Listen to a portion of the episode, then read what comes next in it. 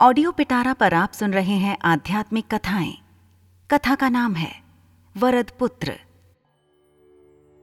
प्राचीन काल में मथुरा में एक प्रतापी नृपति राज्य करते थे। उनका नाम शूरसेन था।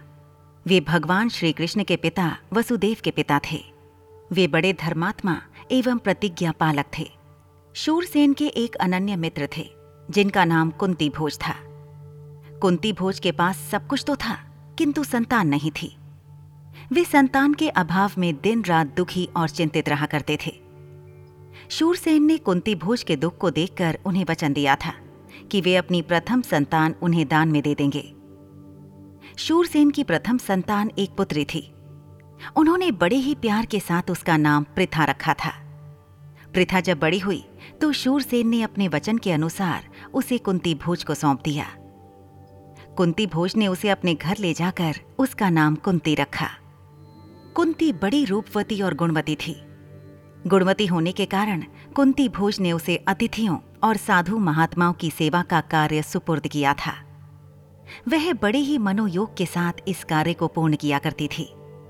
एक बार कुंती भोज के घर दुर्वासा जी का आगमन हुआ।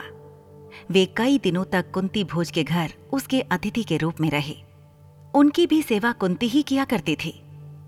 कुंती की सेवा और उसके विनीत व्यवहार ने दुर्वासा के मन को जीत लिया। वे जब जाने लगे तो उन्होंने कुंती को अपने पास बुलाकर कहा, पुत्री, मैं तुम्हारी सेवा से प्रसन्न हूँ।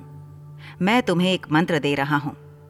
तुम इस मंत्र को पढ़कर किसी भी देवता को अपने पास बुला सकती हो और मन चाहा वरदान प्राप्त कर सकती हो। दुर्वासा कुंती को मंत्र देकर चले गए। प्रभात के पश्चात का समय था। सूर्योदय हो चुका था। आकाश में पक्षी उड़ रहे थे। कुंती राजकीय उद्यान में एक शिलाखंड पर बैठी हुई थी। सहसा उसका ध्यान दुर्वासा के मंत्र की ओर गया। उसने सोचा, क्यों ना दुर्वासा के मंत्र की परीक्षा ली जाए? कुंती ने मंत्र को पढ़कर सूर्यदेव का आह्वान किया। आश्चर्य! सूर्यदेव कुंती के सामने प्रकट हो गए। कुंती स्तब्ध हो गई। उसका मस्तक अपने आप ही सूर्य के समक्ष नत हो गया।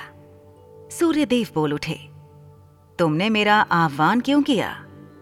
कुंती बोली, देव, दुर्वासा ऋषि ने मुझे एक मंत्र दिया था। मैंने मंत्र की परीक्षा के लिए उसे पढ़कर आपका आह्वान किया। मुझे क्षमा कर दीजिए। सूर्यदेव ने कुंती की ओर देखते हुए कहा, अब तो मैं प्रकट हो गया हूँ। मेरा प्रकट होना व्यर्थ नहीं जाता। मैं तुम्हारे साथ रमण करना चाहता हूँ। तुम्हें एक पुत्र देना चाहता हूँ। कुंती बोली, देव, मैं कुमारी हूँ। कुमारी लड़की के साथ रमण करना पाप है। मेरे गर्भ से जब पुत्र पैदा होगा तो मैं समाज में कैसे रह सकूँगी?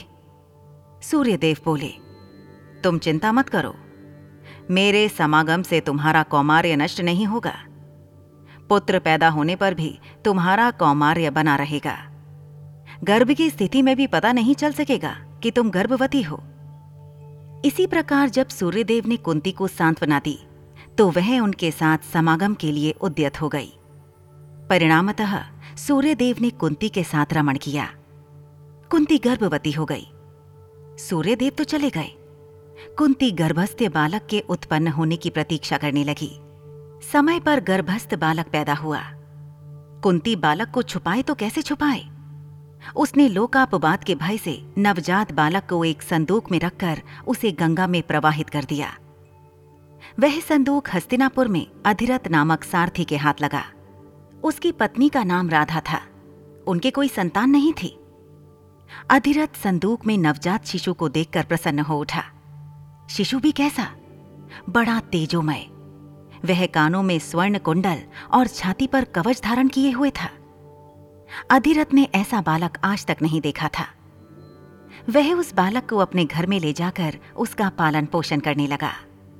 अधिरथ द्वारा पालित वही नवजात शिशु बड़ा होने पर कर्ण के नाम से प्रसिद्ध हुआ। कर्ण बड़ा शूरवीर और दानी था। उसके शौर्य और दान ने उसे अमर बना दिया। ऐसी ही इंटरेस्टिंग किताबें कुछ बेहतरीन आवाजों में। सुनिए सिर्फ़ ऑडियो पिटारा पर। ऑडियो पिटारा सुनना ज़रूरी है।